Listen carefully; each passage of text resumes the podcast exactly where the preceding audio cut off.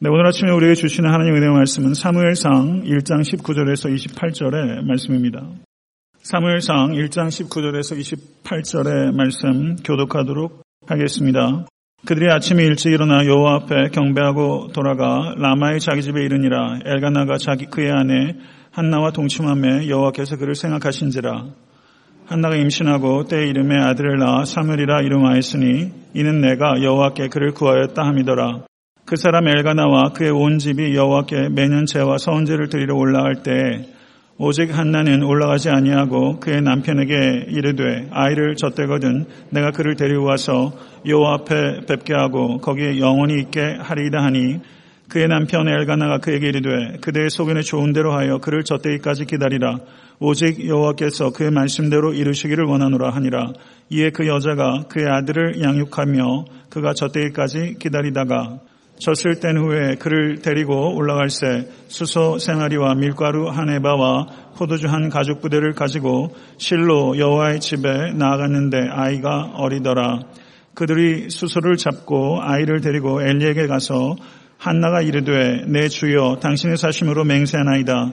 나는 여기서 내 주 당신 곁에 서서 여호와께 기도하던 여자라. 이 아이를 위하여 내가 기도하였더니 내가 구하여 기도한 바를 여호와께서 내게 허락하신지라. 그러므로 나도 그를 여호와께 드리고 그의 평생을 여호와께 드리니이다 하고 그가 거기서 여호와께 경배하니라. 아멘. 하나님의 말씀입니다. 우리 전우자분 돌아오시면서 주의 은혜 안에 강건하시기 바랍니다. 좀 이렇게 좀 인사하시죠. 주의 은혜 안에 강건하시기 바랍니다. 네, 시간이 많이 지났지만 그래도 1년에 한 번 있는 일이고요. 참 기쁘고 감격스러운 그 날입니다. 우리 잠깐 기도하고 말씀 받도록 하겠습니다. 존귀하신 주님, 연약한 종이 주의 말씀의 통로가 되기 위하여 단에 섰습니다. 하나님의 성신이 말씀 가운데 임하여 우리 모두의 마음이 진동하게 하시고 하나님 앞에 결단하며 또 우리 자녀들을 하나님의 마음으로 잘 섬길 수 있도록 인도하여 주시옵소서 예수 그리스도 이름으로 기도드렸사옵나이다. 아멘. 유치원이 영어로 킨더가든입니다. 근데 이 단어가 독일어에서 원래는 유래된 건데요. 아이를 의미하는 킨더 그리고 정원을 의미하는 가르튼 이라는 두 단어가 합성돼서 킨더 가든이 된 거예요. 그러니까 유치원이란 말의 뜻은 아이들을 위한 정원. 참 좋은 말이에요. 아이들을 위한 정원. 요즘에 얼마나 좋은 계절입니까? 꽃이 만발해요. 정원에 핀 꽃들과 같이 우리 아이들은 그 자체가 아름답고 그리고 서로 다채롭게 다르고 그리고 돌봄을 필요로 하는 참으로 보배롭고 영롱한 존재들입니다. 그리고 꽃이란 것이 모름지기 홀로 있을 때도 아름답지만 다른 꽃들과 서로 어울려 있을 때 꽃이 더 빛나듯이 우리 아이들도 다른 아이들과 같이 있을 때 더 빛나는 존재라고 할 수 있습니다. 그런데 요즘 아이들은 다채로운 꽃으로 자랄 수 있도록 양육되는 것이 아니라 살벌한 경쟁에서 이기도록 획일적으로 내몰리고 있는 것이 엄연한 현실입니다. 그래서 아이들에게 학교는 정원이 아니라 아이들을 붙잡아 놓고 있는 시커먼 건물, 더 적나라하게 표현하자면 아이들에게 학교는 감옥과 같은 것이 되어버린 것이 사실입니다. 예전에 아이들은 놀이와 자연을 통해서 자기의 속도에 따라 모든 것을 여유 있게 배워갈 수 있었다면 요즘의 아이들은 유독 지적 능력과 성력을 향상시키는데 내몰리고 있어서 자기들의 속도로 잘할 수 없고 어른들이 원하는 속도에 따라 배워가면서 건강한 인간 관계를 맺으며 자연을 누리며 성장하기가 매우 어려운 상황 가운데 있다는 것을 우리는 보게 됩니다. 또한 우리 자녀들이 건강하게 자라려 하면 가정의 부모들과 학교와 교회 선생님들 그리고 주변의 친구들 그리고 사회의 많은 요소들과 메시지들이 서로 유기적으로 연동할 때 자녀들이 건강하게 자랄 수 있습니다. 그런데 이런 다양한 교육 주체들이 지금 우리가 살고 있는 사회 문화적 현실은 심각한 부조화를 겪고 있고 심지어는 매우 모순적으로 충돌하고 있는 것이 엄연한 사실입니다. 그렇기 때문에 이 시대에 가정과 교회가 자녀들을 어떻게 양육할까 하는 것에 대한 중요성은 갈수록 커지고 있다고 볼 수 있을 것입니다. 마틴 루터킹 목사님께서 암살되시기 두 달 전에 했던 연설 가운데 그 일부가 이런 내용입니다. 여러분이 누군가를 섬기는데 대학 졸업장이 꼭 필요한 것이 아닙니다. 섬기기 위해서 플레이토와 아리스토텔레스를 알 필요도 없습니다. 섬기기 위해서 아인슈타인의 상대성 이론을 알아야 하는 것도 아닙니다. 여러분은 오직 넉넉한 마음과 사랑으로 만들어진 영혼만이 필요합니다. 그러면 여러분은 섬기는 사람이 될 수 있습니다. 이렇게 연설했던 것입니다. 이 마틴 루터킹 목사님의 이 연설의 요점은 철학과 과학과 같은 공부가 필요 없다는 뜻이 아닙니다. 궁극적으로 모든 교육의 목적은 이타적인 섬김으로 이어질 때 그 교육이 성공적이라고 말할 수 있다는 것을 강조하기 위해서 이와 같이 연설했던 것입니다. 이런 말이 있습니다. Christians are saved to serve. 그리스도인들은 섬기기 위해서 saved, 구원받은 존재다. 성도 여러분, 예수 그리스도께서 이 땅에 섬기기 위해서 오셨고, 그리고 우리를 부르셨으며, 부르신 우리들이 섬김의 삶을 살아가길 원하십니다. 그렇다면, 우리가 우리 가정에서, 그리고 우리 교회에서 우리 자녀들을 하나님과 이웃을 섬기도록 우리가 교육하고 있는가 하는 것은 가장 본질적인 질문이라고 할 수 있습니다. 오늘 본문에 등장하는 엘가나와 그리고 한나가 살았던 시대는 이스라엘 민족에 있어서 가장 암울한 시기였다고 할 수 있습니다. 사사시대입니다.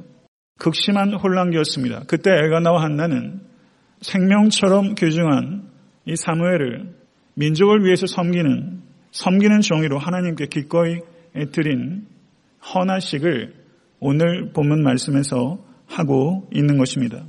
엘가나와 한나가 성경에 기록된 가장 탁월한 성경적인 모범이라고 할 수 있습니다. 이 모범을 통해서 오늘 헌화식에 참여한 부모님들과 이 자리에 계신 모든 부모님들과 그리고 육적 자녀들은 이제 다 양육하셨지만 이제 영적 자녀들을 해산해야 되는 가장 중요한 책무를 항상 담당하고 계신 이 자리에 계신 모든 권속들께서 오늘 엘가나와 한나를 통해서 성경적인 양육의 방법들을 깊이 있게 숙고하고 받아들이실 수 있게 간절히 소원합니다. 마음으로 설교를 하고자 합니다. 엘가나와 한나가 자녀 교육에 성공할 수 있었던 것은 첫째, 엘가나와 한나는 사무엘이 자신의 것이 아니라 하나님의 것이라는 확고한 의식이 있었기 때문에 가능했던 것입니다. 사무엘은 한나가 심정을 토하는 기도를 통해서 기도의 응답으로 하나님께 주신 금지 오격 같은 아들입니다. 엄밀하게 말하면 생명 이상의 아들입니다. 만군의 여호와여 만일 주의 여종의 고통을 돌보시고 나를 기억하사 주의 여종을 잊지 아니하시고 주의 여종에게 아들을 주시면 내가 그의 평생에 그를 여호와께 드리고 삭도를 그의 머리에 대지 아니하겠나이다. 이게 한나의 서원의 기도입니다. 성도 여러분 어떻게 엘가나 한나는 자녀를 젖을 떼자마자 세 살이 막 넘자마자 어떻게 하나님께 드리는 것이 가능했을까요? 사무엘이 사무엘 같이 위대한 인물로 성장하게 된 배경은 한나에게만 있는 게 아닙니다. 한나에게 위대한 믿음이 있었지만 엘가나에게도 위대한 믿음이 있었기 때문에 사무엘 같은 인물이 나올 수 있었다는 것을 우리는 간과해서는 안 되는 것입니다. 엘가나는 경건한 사람이었고 한나를 극진히 사랑하는 남편이었습니다. 엘가나와 분인나 사이에 자녀가 있었던 것을 볼 때 불임의 원인은 엘가나에게 있었던 것이 아니라 명확하게 한나에게 있었습니다. 그러나 엘가나는 한나를 전혀 탓하지 않고 한나의 어찌하여 울며 어찌하여 먹지 아니하며 어찌하여 그대의 마음이 슬프냐 내가 그대에게 열 아들보다 낫지 아니하냐 아내를 전혀 책잡지 않고 아내를 한없이 안아주고 위로했던 사랑하는 남편이었던 것입니다. 성도 여러분, 요즘에는 각 가정마다 아이들이 하나, 둘, 그렇게 많지 않아요. 그러다 보니까 부모님들이 아이에게 무엇을 해줄 수 있을까? 이것에 골몰한다고요. 아이들에게 무엇을 해 줄 수 있을까? 주어야 할까? 하는 것보다 선행하는 문제가 있어요. 부부관계가 어떠한가 하는 것을 점검해야 됩니다. 우리 사랑스러운 아이들이 싸우는 법을 배웁니다. 그런데 아이들이 어디에서 싸우는 법을 배우냐면 싸우는 부모로부터 싸우는 법을 배울 때가 참 많아요. 이건 참으로 유감스러운 일입니다. 성도 여러분, 코끼리끼리 싸우면 가장 심하게 다치는 존재는 코끼리들이 아니에요. 코끼리들의 발 아래 밟히는 새싹입니다. 부부가 다투게 되면 가장 심각하게 다치는 대상은 자녀입니다. 자녀에게 부모가 줄 수 있는 최고의 교육이자 선물은 엘가나와 한나처럼 서로 존중하고 사랑하는 것입니다. 부부가 서로 존중하고 사랑하는 것이 자녀 교육에 있어서 가장 중요한 원천이라는 것을 기억하실 수 있게 되기를 간절히 소원합니다. 성도 여러분, 자녀는 아무리 소중해도 내 목숨보다 귀해도 내 것이 아니라 하나님의 것입니다. 이것을 진심으로 받아들이십니까? 그리고 진심으로 그것에 입각해서 자녀를 양육하고 계십니까?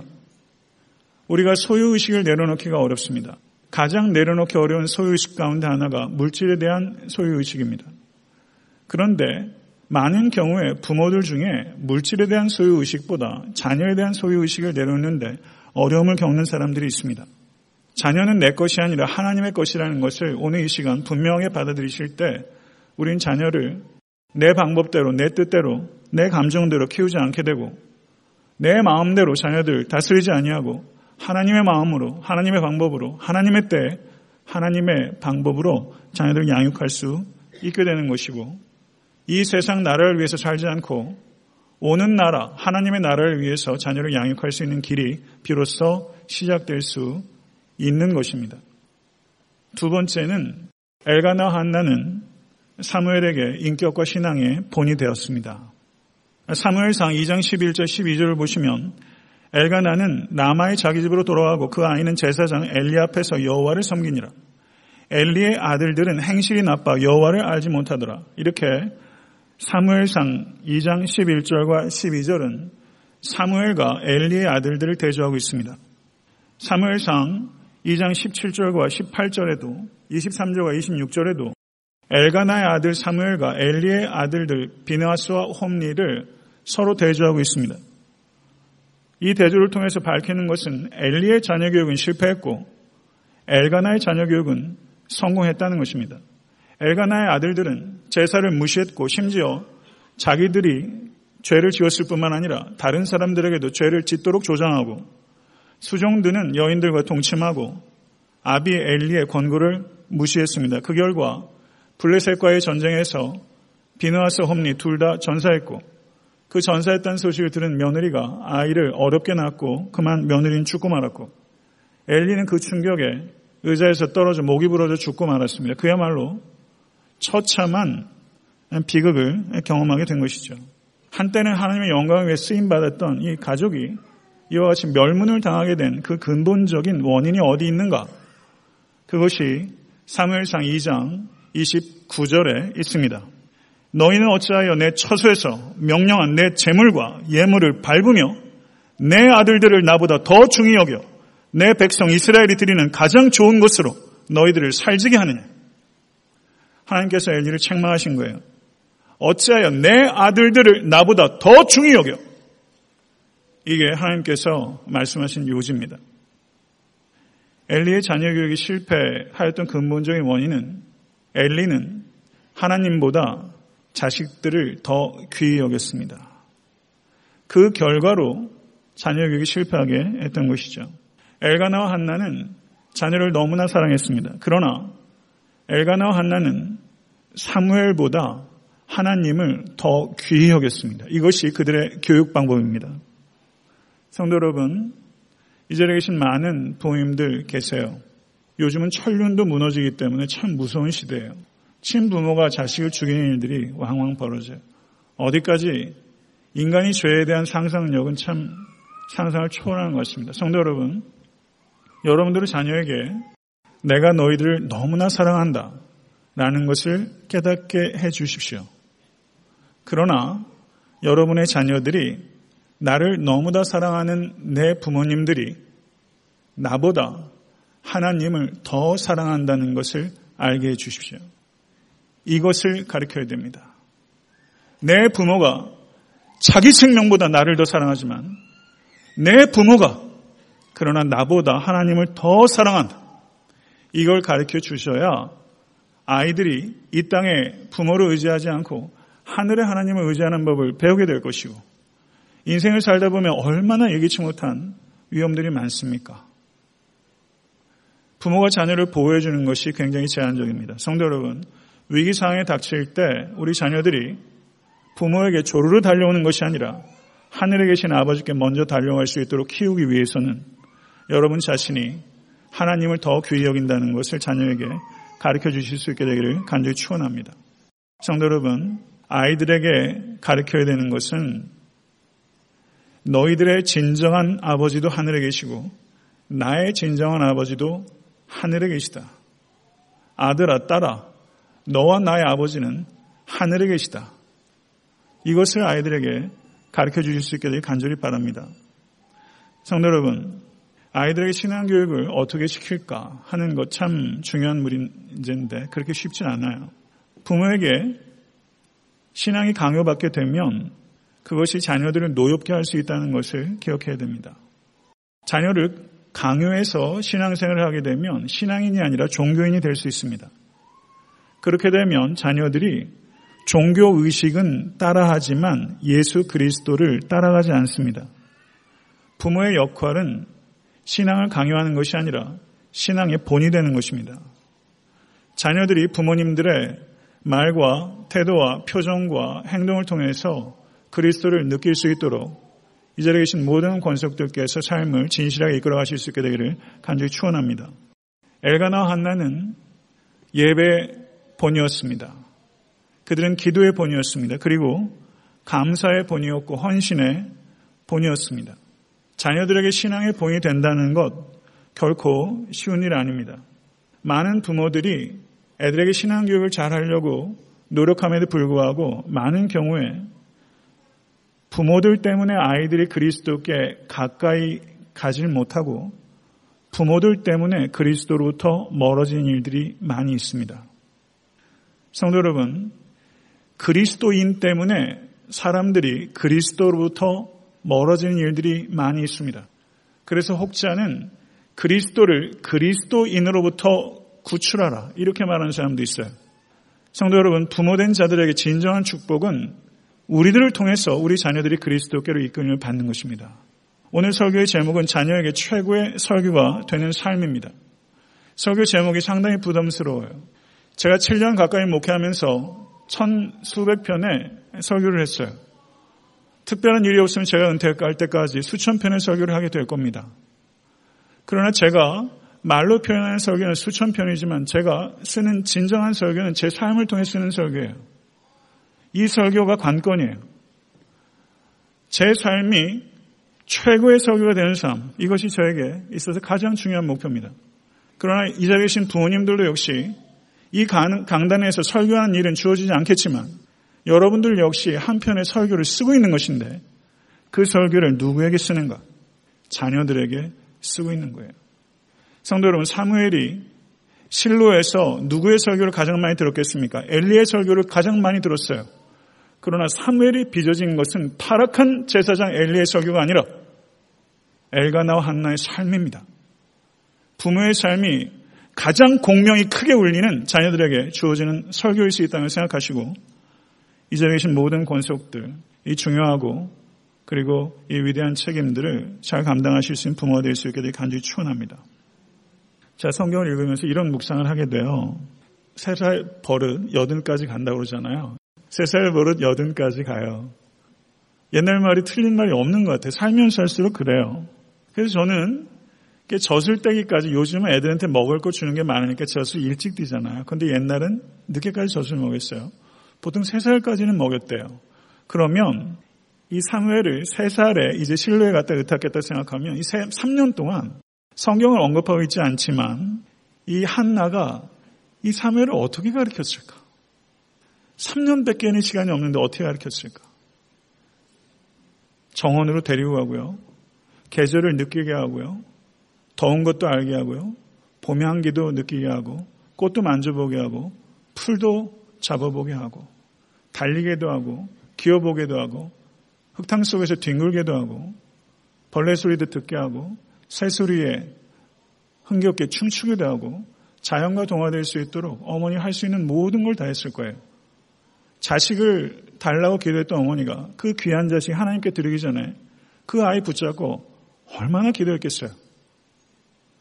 자식을 달라고 심정을 토하면서 기도했던 이 한나는 자식을 놓기 위해서 더 울었을 것 같아요.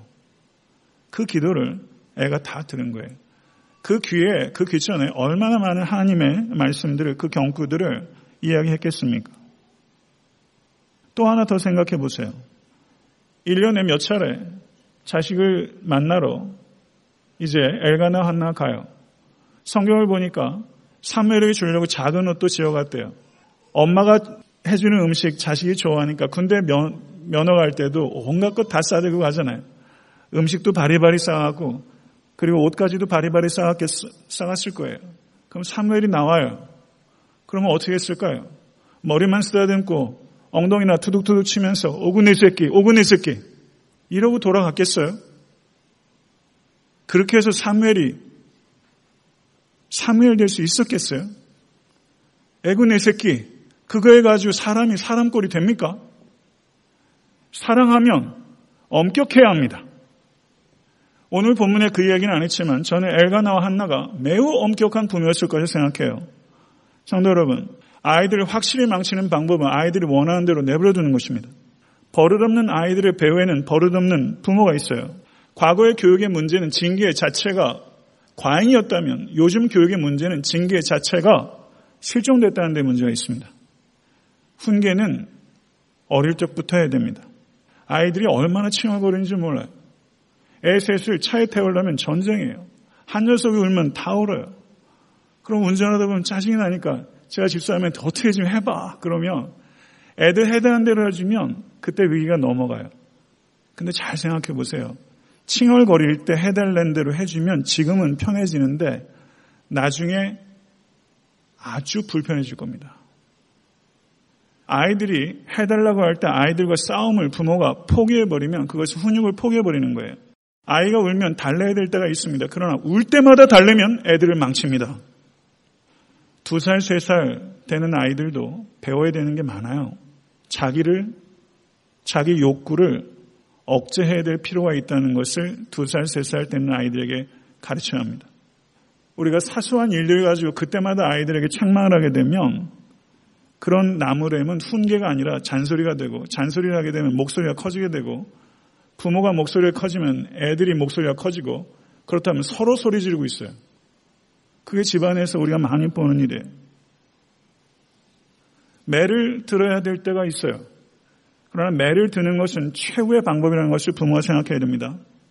그리고 조급하게 분노를 가지고 자주 때리게 되면 그것은 아이에게 매우 해롭습니다. 매를 댈 때 자녀들이 느껴야 돼요. 우리 부모가 내, 나에게 매를 대고 있지만 우리 부모가 지금 절제하고 있구나. 우리 부모가 나를 감정으로 때리고 있구나 하게 되면 아이들의 몸에만 매질이 되는 것이 아니라 감정에도 매질이 되는 것입니다.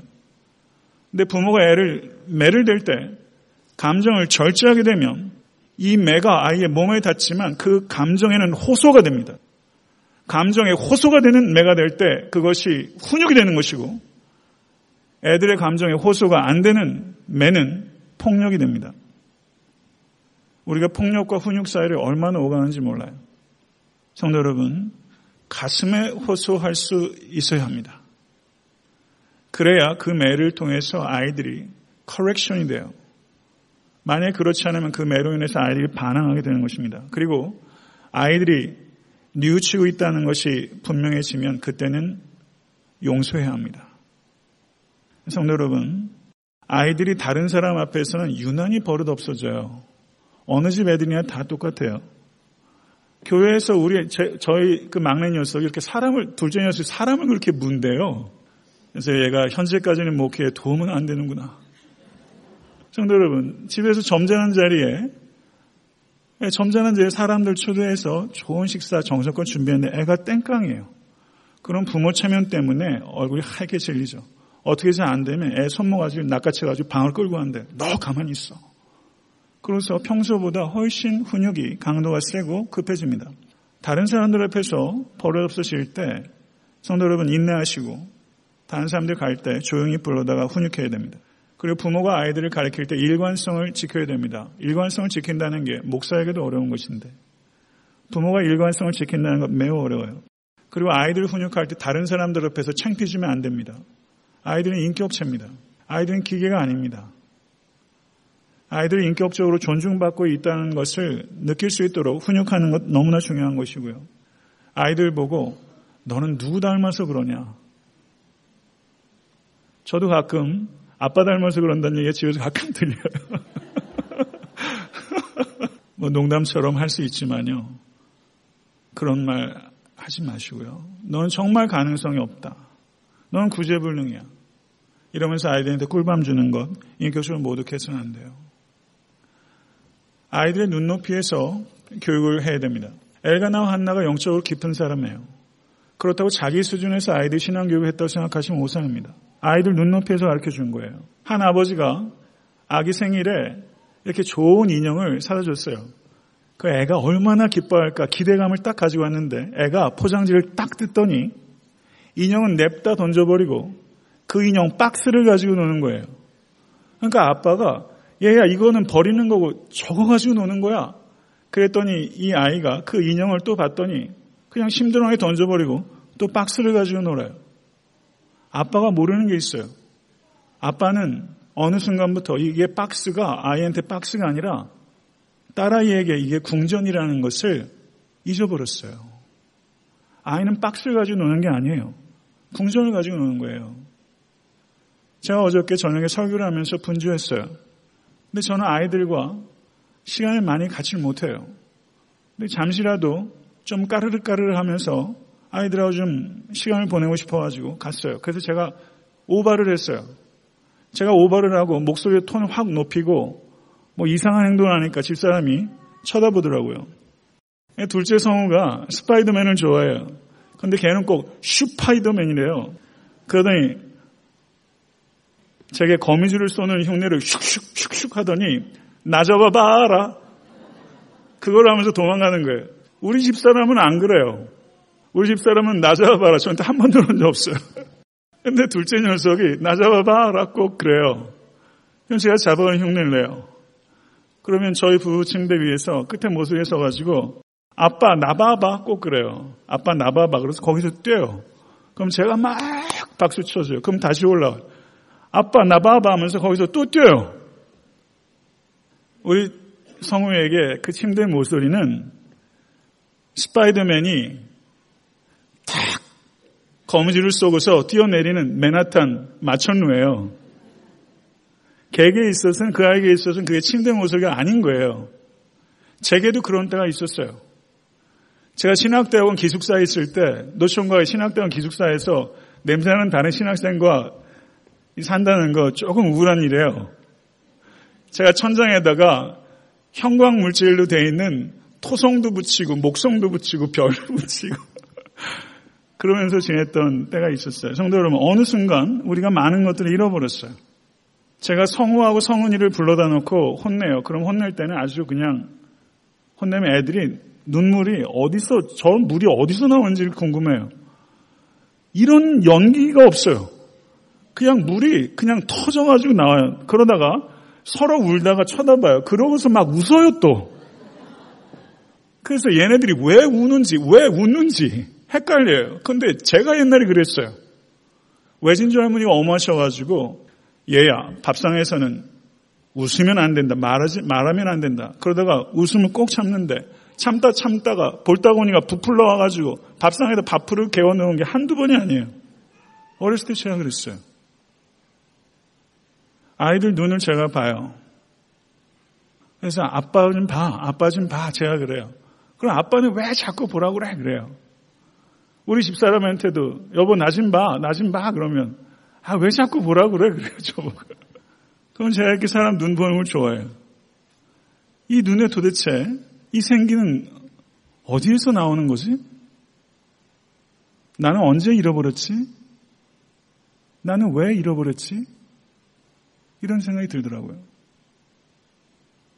이 생기, 이 영롱함, 이 기쁨, 아이들의 눈빛, 이게 어디 갔지? 거울을 가끔 보면 팽하고 피곤에 쩔은 동태의 눈과 크게 다르지 않은 제 눈을 보면서 언제 잃어버렸지? 이런 생각이 들더라고요. 성도 여러분, 너무 사랑스러운 아이들이에요. 우리 아이들을 봐도 우리 아이들이에요. 근데 이 아이들에게 언젠가는 아들아, 딸아, 너희가 살아갈 이 현실 세계에는 너희가 하고 싶어도 할 수 없는 일이 있단다. 너희가 갖고 싶어도 가질 수 없는 것이 많단다는 것을 가르쳐야 돼요. 세상엔 기쁨만 있는 것이 아니라 슬픔이 더 가득하고 그러나 너희들은 자기 슬픔에 빠져서는 안 되고 다른 사람의 슬픔에 눈이 열리길 바라고 그 슬픔을 경감시켜주기 위해서 지혜롭고 희생적인 삶을 살아야 된다. 자연을 통해서 생명을 알기를 바란다. 그러나 자연에 있는 모든 것이 죽는다. 그러나 자연적인 죽음뿐만 아니라 부당한 죽음의 현실이 이 세상에 있다. 너희가 이해할 수 있는 것만 있는 것이 아니라 이해할 수 없는 것들이 이 세상에 가득하다. 이해할 수 없는 고통이 내게 찾아올 것이다. 그러나 그 모든 것들을 두려워하며 회피하고 비관하지 말고 오직 하나님만을 믿는 신앙을 가지고 이 악한 세상에서 하나님의 나라를 건설하는데 더욱더 큰 열정과 헌신을 가지고 섬기기를 바란다. 이거 가르쳐야죠. 제가 신학대학원에서 공부할 때 허리 디스크가 왔었어요. 그래서 입원을 했었습니다. 입원했었는데 일주일 입원했는데 미국 병원은 자꾸 나가라고 그래요. 그런데 제가 허리 상태가 도저히 나갈 수가 없어가지고 있는데 제 주치의도 아닌 의사가 오더니 저보고 꾀병 그만 피고 나가라고 이런 식으로 얘기하는 거예요. 그래가지고 인종차별도 아니고 내 주치의는 아무 말도 안 하는데 왜 이 사람이 얘기하나? 제가 논문학교 있을 때 그런 일이 발생했기 때문에 아버지 어머니가 급하게 오셨어요. 옆에 계셨어요. 제가 너무 화가 나가지고 그 사람한테 따졌어요. 당신 의사 맞냐고. 어떻게 그런 말 할 수 있냐고. 제가 얘기를 했죠. 그래서 얼굴이 불그락불그락 했어요. 그리고 그 사람이 나갔어요. 근데 저희 아버지가, 저희 아버지가 교편 생활 하셨잖아요. 평생 성실하게 사셨어요. 제가 다 봤어요. 근데 저에게 아버지가 조심스럽게 말씀하시더라고요. 선홍아, 내 삶엔 억울한 일이 없었겠니? 그렇게 얘기하시더라고요. 노력한 만큼 다 보상받으며 사는 거 아니고요. 내가 노력한 만큼 거기에 걸맞은 위치에 다 가는 거 아니잖아요, 세상에. 아버지가 그 얘기를 하시더라고요. 제가 얼마나 부끄러웠는지 몰라요. 억울한 일이죠. 근데 억울한 일을 목사가 그리스도인이 그렇게 반응해도 되는가? 그건 다른 문제라더라고요. 저는 억울한 일을 당하는 것을 그때 아버지로부터 배웠다고 생각해요. 그래서 그 다음날 그 의사에게 어제 제가 과했다고 사과했어요. 그래서 그 사람도 사과를 하더라고요. 성도는 아이들에게 선택하는 거 가르쳐야 됩니다. 선택하는 건 용기 있는 행위예요. 선택한다는 건 무엇인가를 포기하는 거예요. 그리고 선택이 따라온 책임이 있어요. 그걸 가르쳐야 돼요.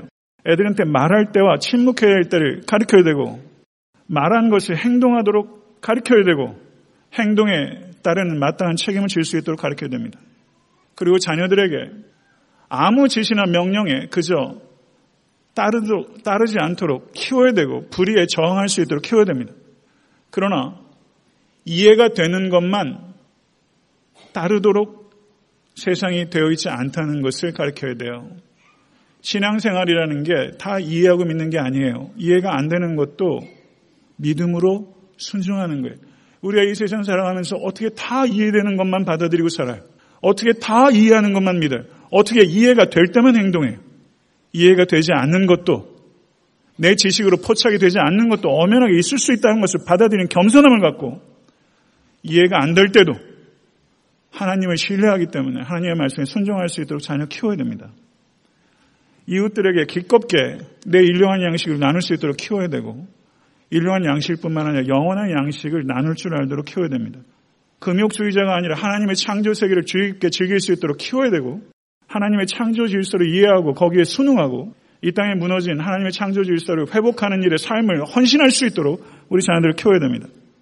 최고가 되라고 하는 이 세상에 정말 중요한 것은 최고가 되는 것이 아니라 최선을 다하는 것이라는 것을 가르쳐야 되고 최선조차 내 의지로 되는 것이 아니라 하나님의 은혜로 된다는 것을 알 수 있도록 키워야 돼요. 저는 엘가나 한나가 자녀들에게 만날 때마다 사무엘에게 이 기본을 사랑하기 때문에 엄격하게 가르쳤다 생각합니다.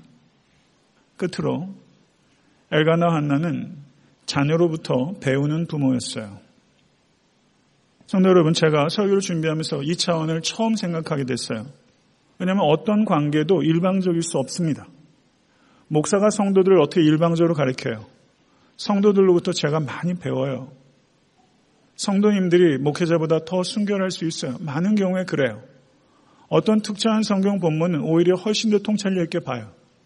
어떤 삶의 부분에 있어서 저는 전혀 할 수 없는 귀한 헌신들 하는 성도들이 있어요. 목사도 성도한테 배워요. 부모도 자식한테 배워야 됩니다. 성도 여러분, 진실로 너에게 이르노니 너희가 돌이켜 어린아이들과 같이 되지 아니하면 결단코 천국에 들어가지 못하리라. 이 말씀은 아이들에게 배우라고 주님께서 가르치신 거예요. 조나단 코졸이라는 사람이 이런 말을 했습니다. 당신이 하나님을 구하신다면 어린아이를 바라보십시오. 어린아이들은 영적으로 너무나 순수해서 마치 딴 세상에서 소식을 전하러 온 천사라는 느낌을 갖게 될 것입니다. 성도 여러분, 어른들과 아이들, 누가 더 하나님께 가깝다고 생각하세요? 성도 여러분, 아이들은 내가 가리켜야 되는 대상일 뿐만 아니라 나를 가리키는 대상이에요. 엘가나와 한나가 언제 죽었는지 몰라요. 근데 사무엘이 장성해서 저와 민족을 위해서 하나님의 영광을 위해서 헌신했을 때 엘가나와 한나가 살아 있었다면 엘가나 한나는 실제 지적으로 영적으로 사무엘로부터 배웠을 겁니다. 성도 여러분, 정말 훌륭한 부모는 자식에게조차 배우는 겸손을 가지고 있는 부모고요. 정말 여러분의 자녀들을 잘 키워서 그 부모가 여러분들에게 가르칠 만한 사람으로 배움을 얻을 수 있을 만한 대상으로 자녀들을 양육하신다면 그거 축복이죠. 성도 여러분, 언제까지 부모 노릇 해야 됩니까? 이런 얘기 많이 해요. 고등학교 졸업할 때까지, 대학교 졸업할 때까지, 시집장가 보낼 때까지, 직장할 때까지. 그리고 이제 부모 졸업이라고 생각해요. 정말 그래요? 부모를 졸업할 수 있어요? 하나님께서 우리 아버지 되신 것을 졸업하시던가요? 부모 되는 것은 무엇인가 생각해 보세요. 아이를 낳게 되면요, 애들이 응애하고 나오면 부모 도움이 없이는 애들이 못 살아요. 근데 부모가 일은, 여든, 아흔 되면 부모가 세상에서 어떤 직업을 했던지 간에 육체적으로 어려워지고 태어난 아기가 부모에게 의지했던 것처럼 부모가 자식들에게 의존할 때도 와요. 독립적이지 못하고 게을러서 사람들에게 의존하는 것은 미성숙이지만 성도 여러분, 인생의 자연스러운 과정에서 자식에게 의지할 줄 아는 것도 부모된 한 부분이에요. 의지할 줄 아는 것도 그런 의미에서는 성숙의 한 부분일 수 있다고 생각해야 됩니다. 말씀 맺겠습니다. 엘가나의 아들 사무엘은 시대의 빛으로 성장했고 엘리의 아들 홈니와 비느하스는 시대의 어둠으로 전락했습니다. 성도 여러분, 이 자리에 계신 모든 권속들의 자녀들이 이 어두운 시대에 시대의 빛으로 성장할 수 있게 되기를 우리 주 예수 그리스도는 간절히 축복합니다. 자연을 사랑하고 사람을 사랑하고 하나님을 사랑하는 아이들로 자신의 삶을 통해서 이 세상이 좀 더 살만해질 수 있도록 이 세상이 좀 더 나아질 수 있도록 자신의 삶을 변화의 씨앗으로 기꺼이 드릴 수 있는 자녀들로 여러분의 가정과 에터널트 섬기는 교회가 세워갈 수 있길 간절히 소원합니다. 이 소원이 자녀들을 향한 부모의 소원이고 하늘에 계신 우리 모두의 아버지께서 여러분과 저의 삶 가운데 가지고 있는 소원입니다. 이 소원을 기억하시고 삶을 진실하게 이끌어 가신 모든 권속되실 수 있게 되기를 우리 주 예수 그리스도는 간절히 축원합니다. 기도하겠습니다. 존귀하신 아버지 하나님 감사합니다. 우리에게 생명을 주셔서 부모되게 하시고 말씀과 우리의 삶을 통해서 양육할 수 있는 특권과 고귀한 의무를 우리가 허락하여 주시니 참으로 감사합니다. 아버지 하나님, 육적으로 낳은 자녀들을 영적으로 낳기를 소원하며 또 특별히 이 자리에 자녀들을 다 양육한 아버지 부모님들은 이제 영적 자녀를 출산한 일에 더욱더 삶을 헌신하며 삶 자체가 인격과 신앙의 본이 될 수 있도록 한편에 설교가 될 수 있도록 이끌 수 있는 모든 권속들이 될 수 있도록 인도해 주시며 우리 자녀들이 하나님을 사랑하고 이웃을 사랑하며 하나님께 영광을 올려드리기 위해서 삶의 선택들을 하며 자기에게 주어진 가능성과 한계들을 받아들이고 악한 세상에서 표류하고 절망하지 아니하고 그리할수록 더욱더 소명을 향해서 전진하며 진리를 사랑하고 불의에 항거하며 이해되는 일들을 아버지는 받아들일 뿐만 아니라 때로 이해되지 않는 일들도 받아들일 수 있는 겸손함과 담대함을 가지고 이 세상을 좀 더 살기 좋은 곳으로 하나님의 나라에 가깝게 바꾸어가는 일에 우리 자녀들과 모든 권속들이 쓰임받을 수 있도록 주의 역사에 주시옵소서 예수 그리스도 이름으로 간절히 축복하며 기도드리옵나이다. 아멘.